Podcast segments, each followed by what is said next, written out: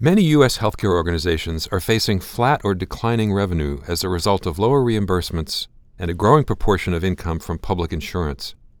To survive in such a market, organizations can no longer rely on their reputations. They have to distinguish themselves in meeting patients' needs. I'm Stephen Morrissey, managing editor of the New England Journal of Medicine, and I'm talking with Thomas Lee, an internist at Brigham and Women's Hospital, professor at Harvard Medical School and the Harvard School of Public Health, and chief medical officer of Press Ganey. Dr. Lee has co authored a perspective article about the importance of strategy for healthcare organizations. Dr. Lee, you write in your article that the chief goal of healthcare organizations has to be improving value for patients. How can organizations know in real time whether they are, in fact, improving value? The only way they can really do it is measuring outcomes for patients and also measuring how much it's costing them to deliver those outcomes. And then wherever they're starting from, try to get better, try to improve those outcomes, and try to do it by lowering costs or keeping costs the same. In other words, improving the value of care.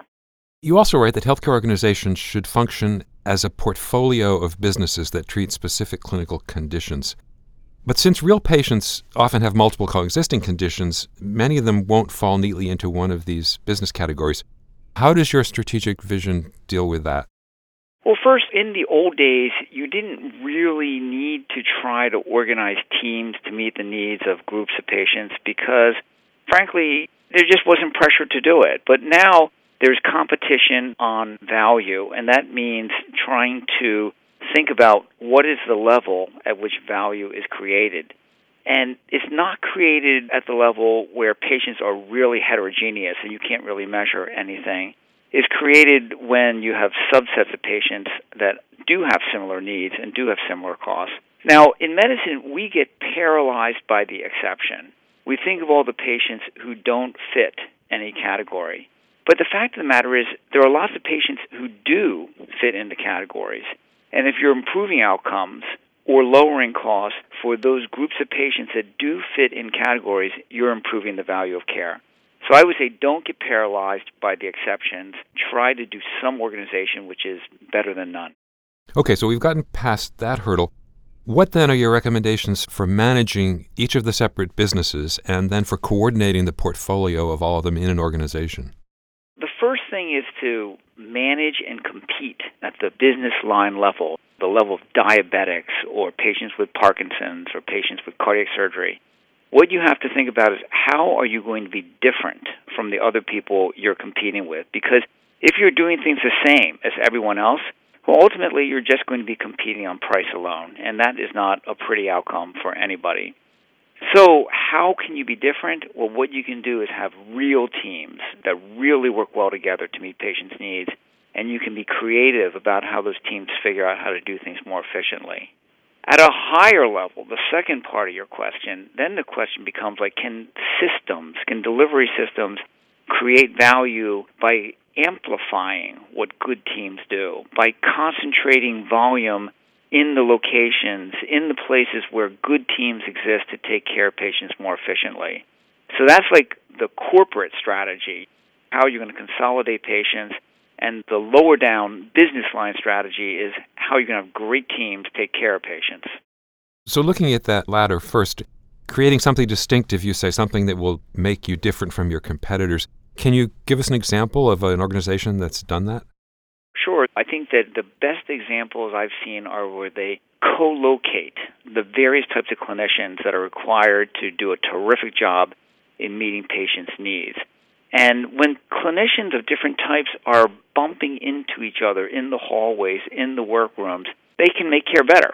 And frankly, they can save time for patients and make care efficient in so many other ways. When clinicians are spread all over the map and they don't even know each other, and they wouldn't even know each other if they passed each other in the hallway, care is not going to be as good and not going to be as efficient. You say in your article that large multi site organizations can improve value for patients, and you mentioned several tools for building volume, mergers, partnerships, that sort of thing. Is there evidence that consolidating care in that way can improve outcomes or save money? Sure, and to give you a really sort of granular example, at Virginia Mason in Seattle, they have focused all of the back pain into one place. You know, one phone number, everyone goes to one place. They get in the same day that they call, usually, if not the next day, and they come into this one place and they're seen by both a physician and a physical therapist at the same time. They usually start physical therapy the same day. And by concentrating all of their back pain in this one location where there's a terrific team, they've been able to reduce radiology use by about 80% and they decrease time lost from work by some other huge percentage. It's better care, it's less expensive care, and it could not be done if patients were bouncing around the healthcare system randomly. You say that the leaders of these healthcare organizations, at least historically, have often been selected on the basis of their research credentials, and that that may leave the clinical enterprise relying on the momentum and reputation of the institution rather than any forward looking strategy. So, how do organizations that want to focus on that sort of strategy and to focus on increasing value go about selecting leaders?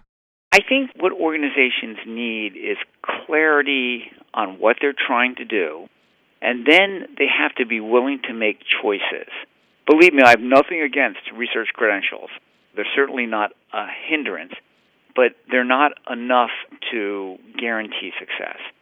The willingness to make choices which may irritate and even anger some of one's colleagues, that is what it takes to execute strategy. That's one of the things I've learned is that strategy is ultimately about making choices.